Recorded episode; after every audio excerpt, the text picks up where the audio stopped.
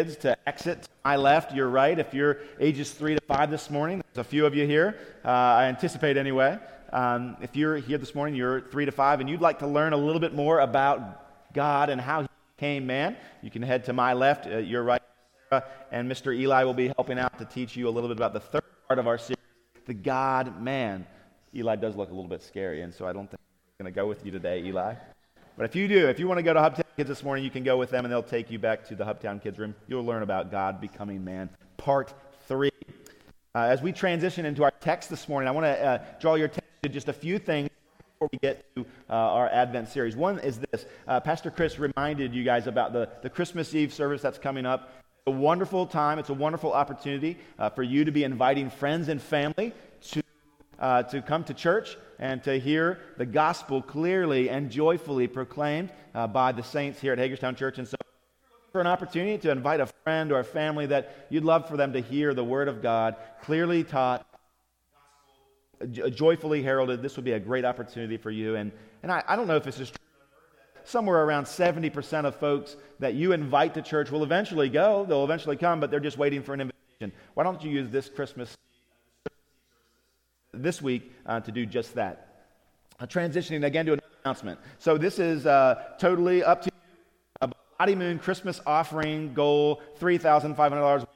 Smashed it, and I'm really, really excited about us smashing that goal. Uh, but I want to present another opportunity for you. It, it, this week I had an opportunity to sit down with Pastor Joseph. And I want to want you to know the Lord is using that man. He is using that church that meets in Harris Hall here at 15 High Street. He's using them uh, to send the gospel around, to raise up uh, men to pastor churches there in Haiti. And they have a serious need. Uh, they are, Pastor Joseph has a, a desire to, to start a Haitian Baptist college there in Haiti. And uh, they need resources uh, they need finances. They're, uh, one thing they're trying to do is put together a sea container, fill it up with resources to, to get this Bible college off. And so, just throw this out there. If, if, if you have, uh, the Lord's laid it on your heart to give to the Lottie Moon Christmas offering and you haven't had a chance to do that, you continue to do that. If your plan is to, was to give and God gave you a number and you want to do that, you go right ahead and do that. But I want to throw something else out there for you. Maybe, uh, why don't you consider giving to the Haitian Baptist College Fund there, uh, there in Haiti? I would love for our church to together and to generously meet some of the needs that Pastor Joseph has there. He spends a good part of this next year raising up um, church leaders there in Haiti. And so consider that. What I don't have all worked out just yet, but um, if you feel led to give to that, uh, when you get online this week at some point in time, you'll see a link and on our page that will say to the for the Haitian fund. And so if you want to, if you feel led to give to that, you go right ahead. Again, we're not going to take any of the money that's been given already to Lottie Moon. That money is is already set aside for Lottie Moon. But if you want to give to this Haitian fund, I encourage you to give. You can give online. There'll be a there'll be a drop down later in the week, and then also you can just mark it on, an, on one of the giving there in front of you. Um, and we'll pray together that God will use that, uh, that offering, these resources to bless and to further the work there in Haiti. Um, it's so, so uh, it's such a privilege to have uh, them meeting right below us and to know that God is using us in some small way to help support what He's doing through them. I feel very privileged to, to be able to share that with you and to be a part of that. Anyway, we're going to shift back into our, our Advent series. Advent, what does it mean? Advent means. Wow. I think we need to get up do some jumping jacks. Everybody fell asleep here on me. That does mean coming. Thank you, uh, Anthony. You're wide awake. Advent series, this is the big idea for it. I remember the promised deliverer has come. He's bringing good news of great joy for all people. Two weeks ago, we looked at this first idea that God promised to send a deliverer. Confidence to know that the God who spoke the world into existence, he also spoke to us a promise that he would rescue it. And just as sure as the word, let there be light, was Christ coming as the deliverer. And so last week we looked at this idea that in spite of our circumstances, whatever it may look like in your life, difficult as it may be, that God is continuing, continuing to keep his promises in Jesus. He said he would deliver us, he said he would come again. And he's doing these things, he has done these things in the person of Christ. I thought about this week as our sermon ended last week, I thought, man, God with us. God with us. And as I thought about God being with us, two thoughts came to mind. How wonderful is it that God is with us? At the same time, how terrible is it? In some way, how scary and unsettling is it that God is with us? You'll understand what I mean whenever we take a look a little bit more in depth at the emotional state of the shepherd and that hill, on that side of, hill, uh, hillside as the heavens opened up, as it were, and the glory of God shone down on them. If you would, turn with me to Luke chapter 2, verses 1 through 11. It's the quintessential Christmas story, the most famous passage, I would argue as it relates to Christmas. We're going to read it together. Many of you read this very passage on Christmas morning, maybe on Christmas Eve. And here, the week of Christmas, we'll read it together on the Lord's Day. So if you would, follow along on the screen. Use your copy of God's Word. This is what Luke chapter 2, verses 1 through 11 says. In those days, a decree went out from Caesar Augustus that all the world registered. This was the first registration when Quirinius was governor of Syria. And all went to be registered, each to his own town. And Joseph also went up from Galilee, from the town of Nazareth, to Judea, to the city of David, which is called Bethlehem, because he was of the house and lineage of David, to be registered with Mary, his betrothed, who was with child. And while they were there, the time came for her to give birth, and she gave birth to her firstborn son, and wrapped him in swaddling clothes, and laid him in a manger because there was no place for them in the inn. It's a beautiful story. So much doctrine in there, so much history. I love this next part, though. Think about it. Why is this part included? There's so many interesting pieces of the first advent of the coming of Jesus. But this part is particularly interesting to me. Verse 8 And in the same region, there were shepherds out in the field, keeping watch over their flock by night. And and an angel of the Lord appeared to them, and the glory of the Lord shone round about them, and they were filled with great fear. And the angel said to them, Fear not, for behold, I bring you good news of great joy that will be for all the people. For unto you is born this day, this day, in the city of David, a Savior who is Christ the Lord. Would you pray with me that God would bless the reading of His Word here amongst the congregation? Again, this is our prayer as we do every single week. That you would help us to see you more clearly through this text. Father, help us to understand ourselves more clearly. Father, help us, allow us, gift us to see Jesus more beautifully and more precious. Maybe he be lifted up in this place, in this sanctuary, and in our hearts as well. From the youngest to the old, this is our prayer. Father. We ask in the name of Jesus for his glory alone. Amen.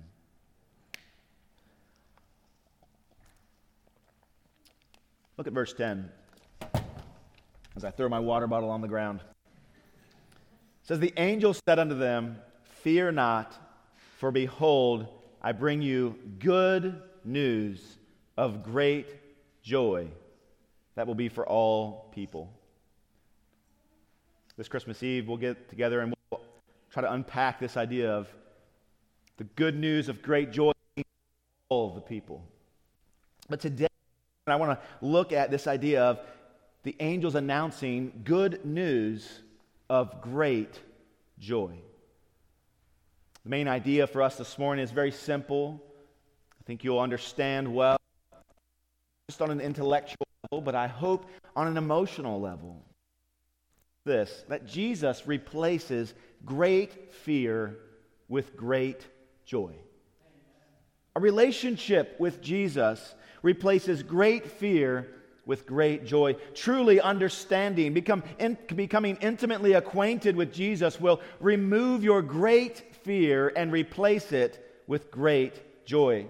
You probably already noticed the contrast of emotions that's presented for us here in this passage as we look at these shepherds. Great fear, they had great joy was turned to as they went into Bethlehem. What I intend to demonstrate for us this morning is that these two emotions are actually associated with two different mountains in the Bible. These two emotions, fear and joy, are associated for us with two mountains. Two mountains would be Sinai and Zion. Mountains of Sion, or uh, Sinai and Zion. Hebrews chapter 12, it recounts another time when there were some folks that were sore afraid, as the King James says, or experiencing great fear, as the ESV says. Hebrews chapter 12, verses 18 through 21 says, verse 18 and following, For you have not come to what may be touched, a blazing fire and darkness and gloom, a tempest, and the sound of a trumpet with a voice whose words made the heavens beg that no further messages be spoken to them. For they could not endure the order that was given if even a beast touches the mountain, it shall be stoned. Indeed, so terrifying was the sight that Moses said, I tremble with fear.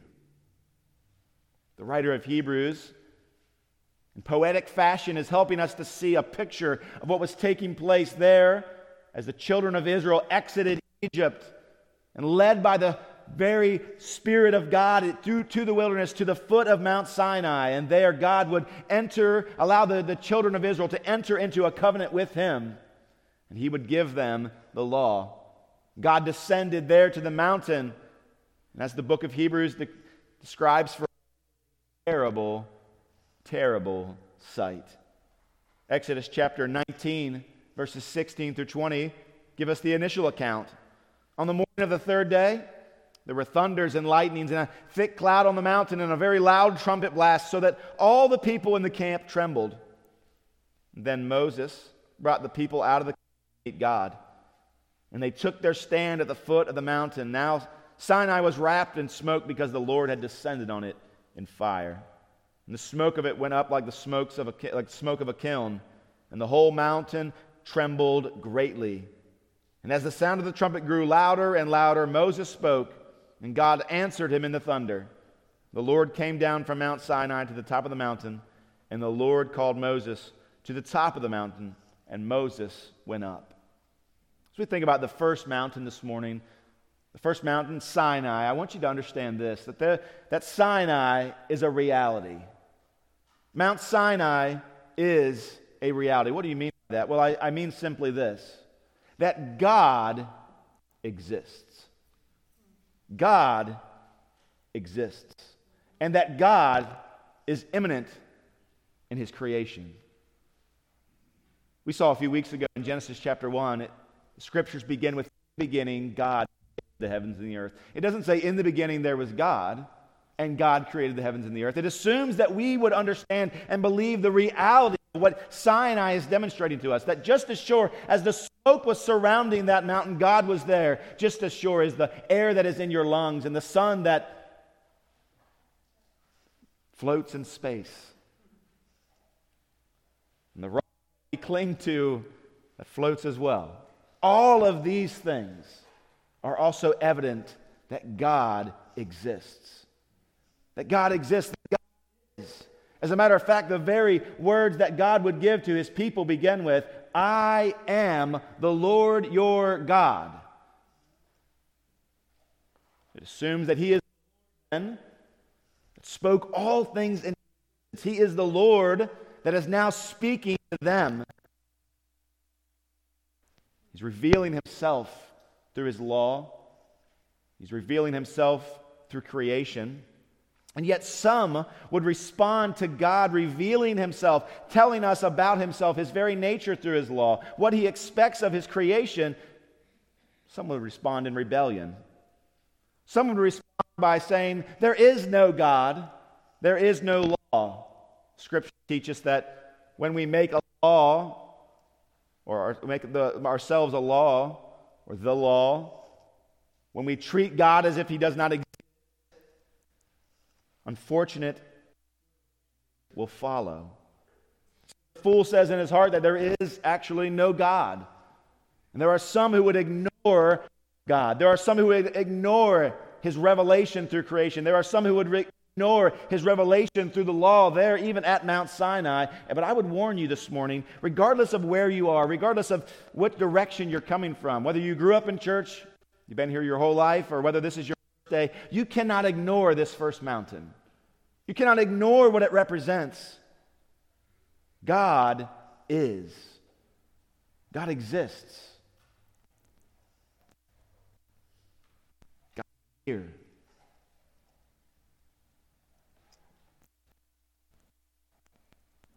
To those of you who would rebel against God and treat God as if he doesn't exist, a practical atheist, as it were. This morning, would you consider looking to him, submitting yourself under his authority, and listening this morning as his, as his word is opened and preached? God exists maybe a foolish thing for us to spend so much time on, but so many would ignore it and step aside, step past. God exists. And those who know and see and sense his presence, they tremble, just as the mountain had enough sense to do there in Exodus 19. But this isn't the only passage that when presence of God is realized in the hearts of human beings, that they tremble and they melt with fear. You see that in Isaiah chapter 6 as the presence of God is realized there in Isaiah. What does he do? He falls down and he melts. And so it happened in the Old Testament. When they came to an acute awareness of the presence of God, that he exists, they trembled with fear. In Isaiah 6, when he realized and sensed the presence of God, he melted and trembled with fear. When the shepherds there on that hillside there in Bethlehem, when they are near Bethlehem, when they sensed the presence of God, what did they do? They trembled in fear.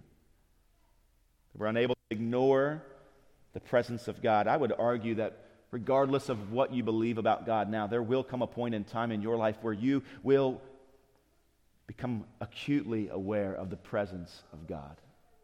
And yet at that point, it may be too late. It's interesting, the phenomenon that's been referred to as deathbed confessions. The closer that you get to the imminent time where you will stand before God, the greater the chance that you will be willing to submit to that God who does exist and who has revealed himself to you through creation and through his law.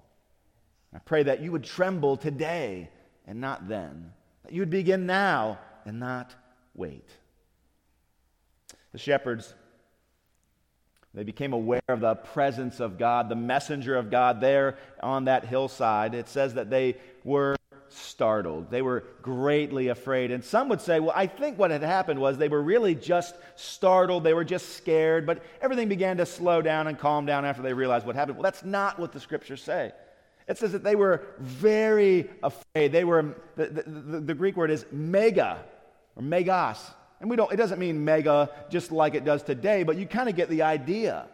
It means greatly, intensely afraid, not just startled, like, oh, I didn't see you there, but now I do. When they realized that they were in the presence of the angel of the Lord, they trembled, they melted. Imagine speeding down the interstate and then suddenly becoming aware of the presence of the blue light. It's interesting that sometimes you can even feel that light. I know for, for many in this church, listen, this is a safe place.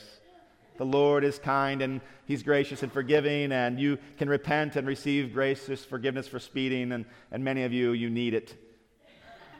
But you've sensed that blue light, and you know the, the feeling when you realize the blue lights are behind you.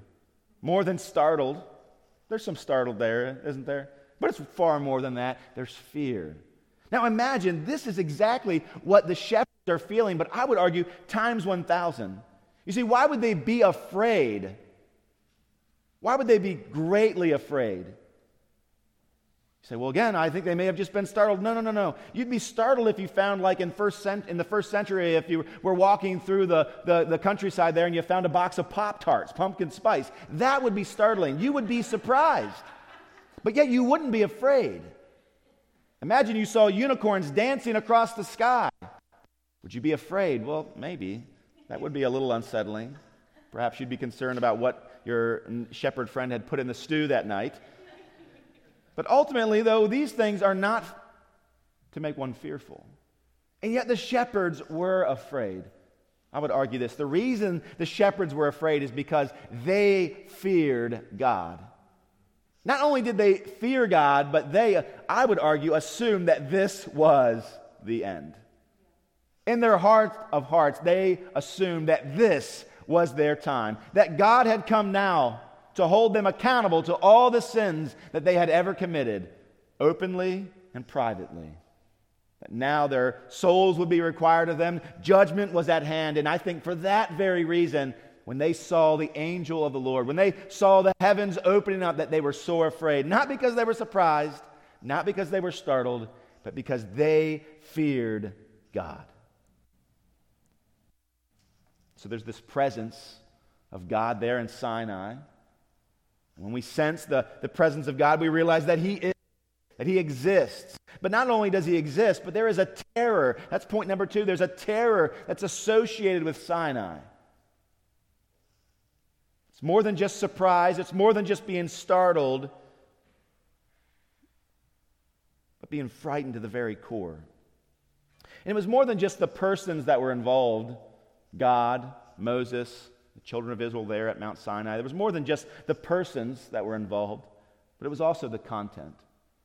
Do you remember there as the Israelites gathered at the foot of the mountain?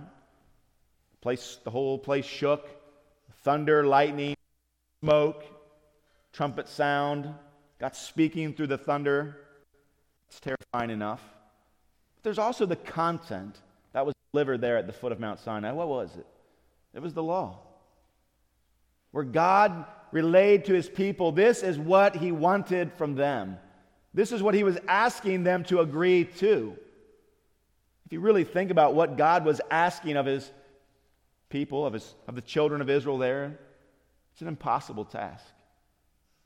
It's a terrifying task to know that the God that does exist, that when he touches down on the mountain, it catches fire and shakes.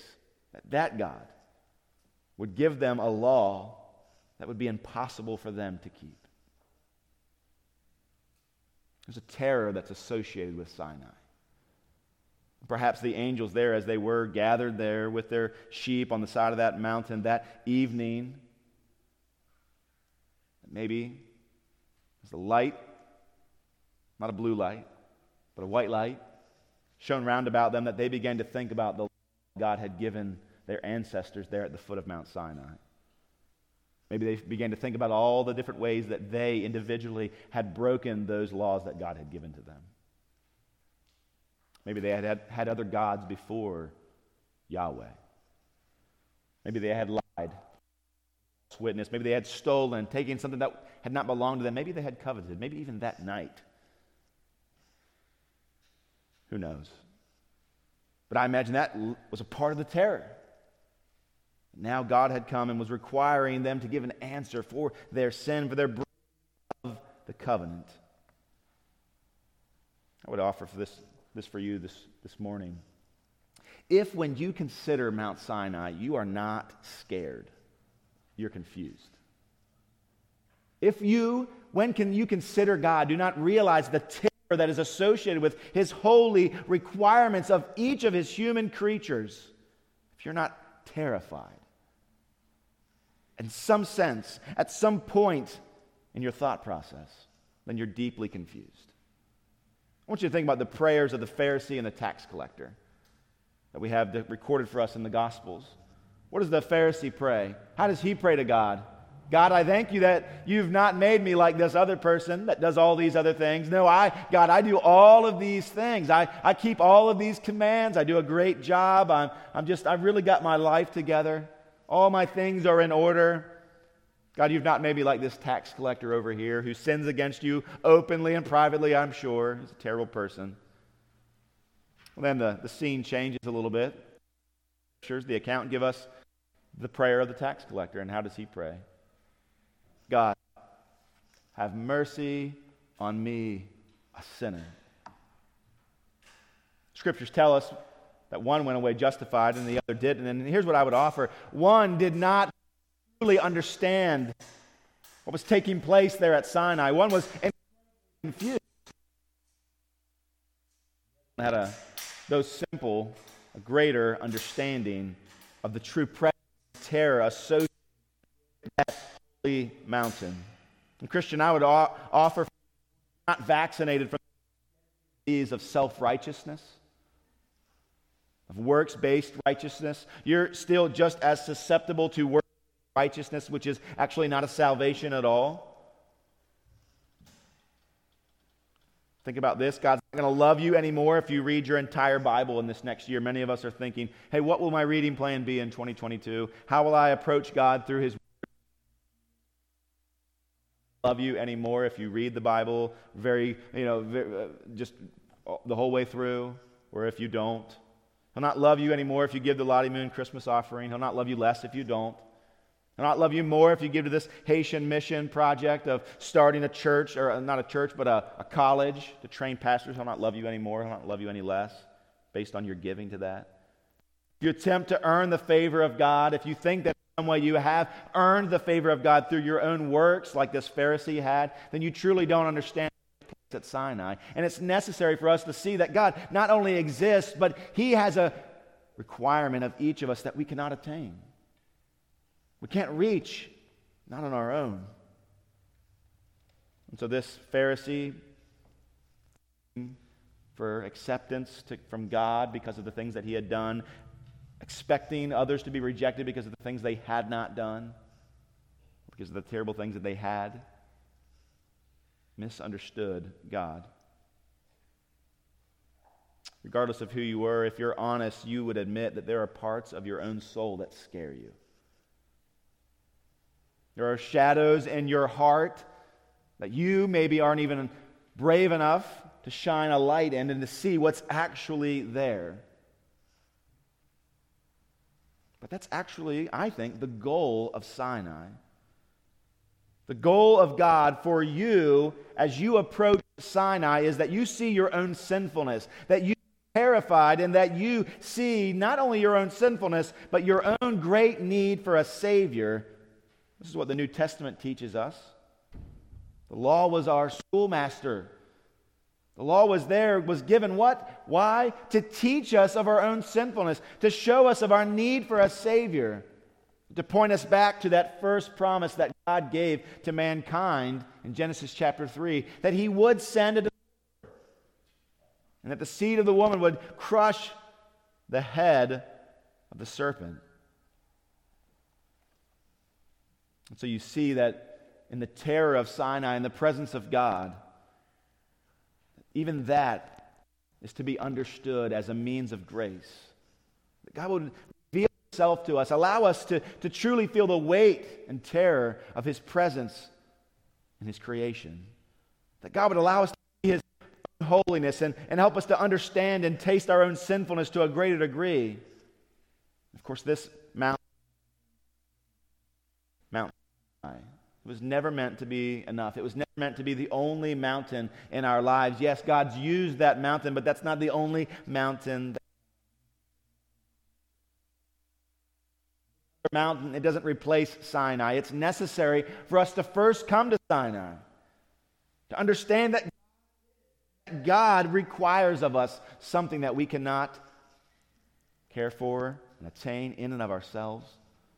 No, there is yet another mountain that Sinai leads us to. And so there's a symbolic path that leads from Sinai to Zion. That path was first walked by our Lord and Savior Jesus Christ. He, God the Son, he takes on human flesh. He descends from the mountain. He descends from heaven. He shares his own blood shed on the cross as a way to cleanse away our sin, to pay for our sacrifice that was needed. He rose again and he ascended into heaven. That's the path that he walked, one to the other. Zion is the city of David. Zion is the city of God. Mount Zion is, has two points on it. One, city of David, Jerusalem, where David's throne actually stood. God said to David, Hey, there, your, your, your throne will always have one of your seed on it. And as a matter of fact, one of your seed will sit on that throne and rule forever. There in Jerusalem, the city of David, the south point of Zion. But just a bit, there's another point, and that point for thousands of years has been where God's people recognized God dwelt amongst his people. That's the Temple Mount. That's the Temple Mount. These two points comprise Mount Zion. Jesus, son of David, the King, eternal, walked to the top of the mountain, entered into his temple and as the great high priest sacrificed his own life as he was exited out of the city and crucified close by. He was buried near to the city and rose again and ascended to the Father. And so we saw the presence of God, that He does exist. We saw the terror that that presence invokes in our own lives. And now we see that God has come from one mountain to the next. He's not replaced the first, but He's added two that second mountain, Zion, and we will look now at the joy that flows from Zion. The joy of Zion. Scriptures tell us that the angels declared to the shepherds there on that hillside good news of great joy. You know, good news is sometimes good news for you, and sometimes it's not good news for you. Maybe you can imagine what I'm talking about. Perhaps in the sporting world, think, hey, your friend has good news, their team won. But that might be bad news for you because why? Your team But that's not what we see here when the angels announce. It's good news, and not just good news for God, not just good news for the good folks, but good news even for these humble shepherds there on the hillside. Good news that led to what? Good news that would lead to what? Great joy. And so they experienced great fear, but the angel has encouraged them to now receive great joy. And what is that based on? Well, look with me at Hebrews chapter 12 again, but this time verses 22, 23, and 24.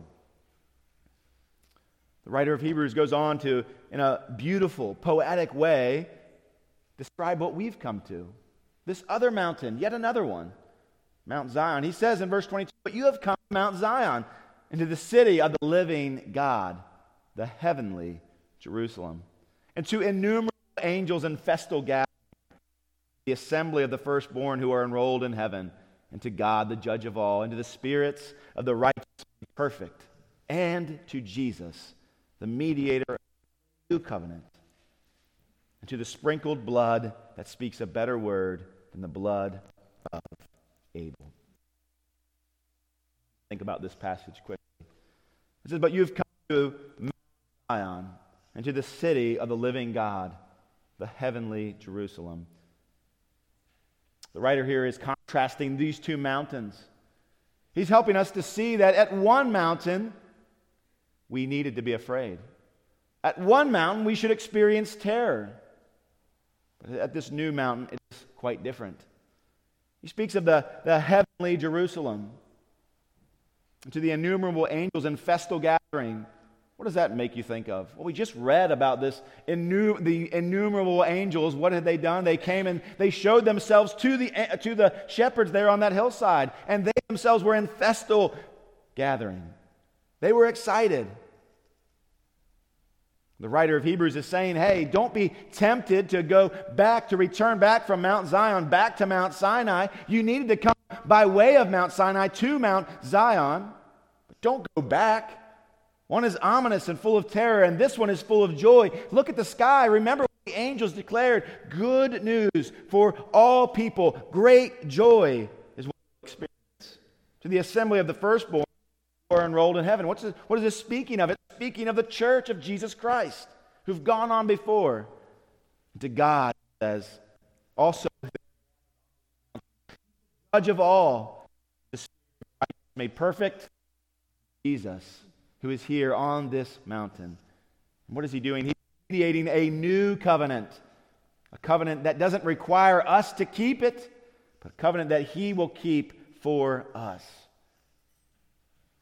To the sprinkled blood that speaks a better word, blood of.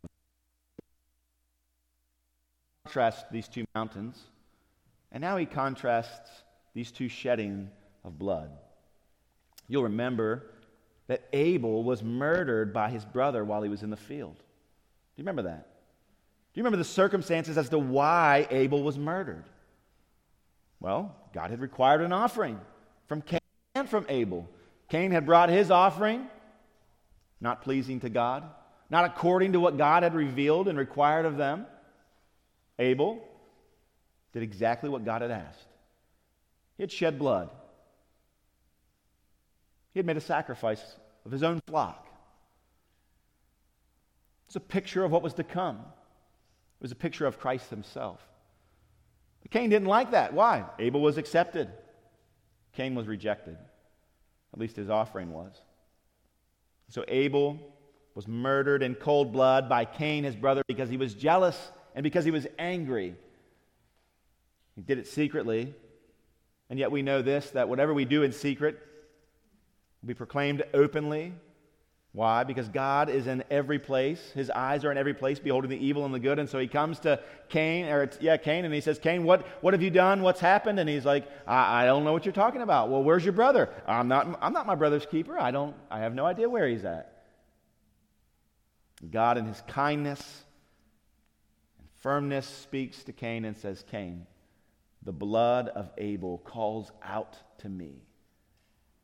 It calls out to me from the ground. What a scary, terrifying statement to hear. Be sure your sins will find you out. Cain, the blood of your brother, it's calling out to me. It's calling for retribution. It's calling for justice. It's calling for your blood shed because you've shed. This is what's in mind. This is what's in view in verse 24. That Jesus' blood, don't miss this, that it speaks a better word blood of Abel. What does the blood of Abel for? Justice, retribution, your own but it says Jesus' blood also speaks. And what does Jesus' blood say? What does Jesus' blood cry out for? Mercy. Jesus' blood calls out for grace. Jesus' blood calls out forgiveness. Jesus' blood calls out good news of joy. Whether this is the first time you've heard the word God opened or this 500th time. What a beautiful testimony that God is holy. God is holy. He cannot look upon sin. We cannot touch his holy mountain. We cannot come into his presence in and of ourselves. Why? Because God is holy and man is sinful. Rebelled against God.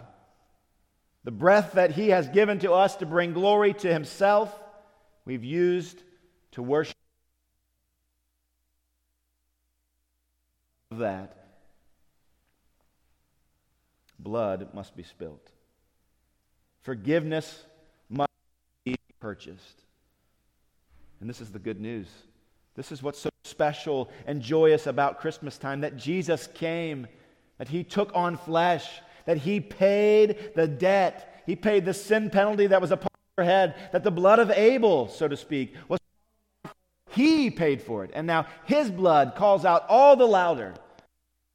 In faith, trust in his sacrifice.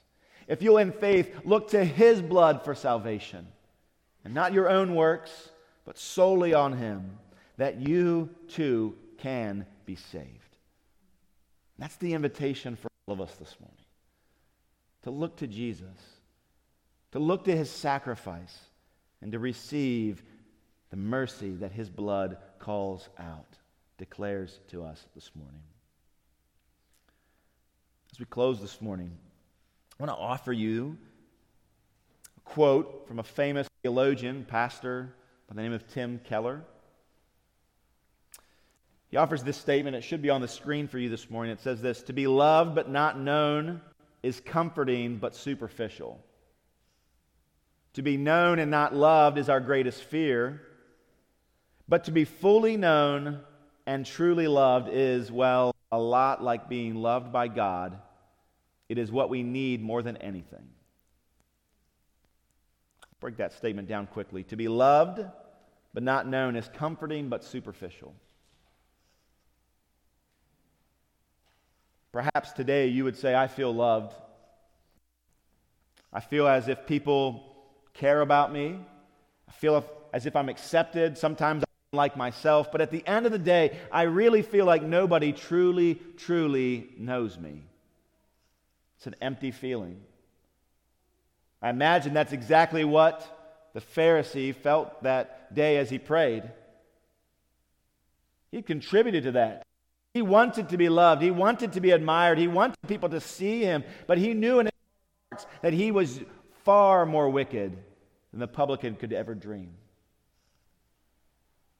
And so he was superficial, trapped in hypocrisy. Maybe you can relate to that this morning. The gospel cries out to you this morning. The blood of Jesus cries out and says, You can truly be known and you can still truly be loved because of his sacrifice. But maybe you're on the other side. Maybe today you say, I, I, I'm known, but the problem is that I'm not loved, or at least I don't feel it. Maybe you'd say, People really know me. Maybe they've read about me in the paper, or I've been talked about behind my back at, at the office. People truly know me. Maybe you have really blown it in your family, in your career. When people began to know you and to really see you for who you were, your greatest fear was realized, and you lost the acceptance and love that in your heart of hearts you desire and need. Your greatest fear is realized. To you, I would say the gospel speaks to you and says that Jesus' blood covers too, if you will place your faith in his work. Here's the statement. But to be fully known, to be fully known, the deepest parts, even the things that you're afraid to acknowledge yourself, the deepest parts that you're afraid to even shine a flashlight in the recesses of your heart, even those parts, when they are fully exposed and fully known by you and others and by God, and yet you're still truly loved truly cared for, truly accepted, Keller says, well, that's a lot like being loved by God. And it's what we need more than anything. Hagerstown Church, friends and family, this is the gospel. That your Jesus replaces, at least he offers through the gospel, through his coming, that it be replaced with great joy that far exceeds the greatest fear that you have ever experienced. And it's my prayer in this Christmas season that we more fully would embrace that great joy that accompanies and flows out of that good news. Let's pray. Father, this morning we celebrate what you have done and what you are doing in this place amongst your people around the world. God, what a foreign concept that we can truly be known and that we can truly be loved. What good news that the only mountain that you have rested and lighted upon is not Sinai, but also Zion. And God, we trust and celebrate the God who requires holiness is also a God who supplies holiness through the person and work of his Son, Jesus Christ. God, we thank you that you have made that available to us, that so many here this morning have laid hold of that. God, we pray that as we continue to celebrate Jesus' first coming, as we continue to look for his second, we would call those who are living in fear this morning into light, into a place where they're more fully known, into a place where they can be more fully loved by you, Jesus. For your glory and for our joy. Church, would you stand and respond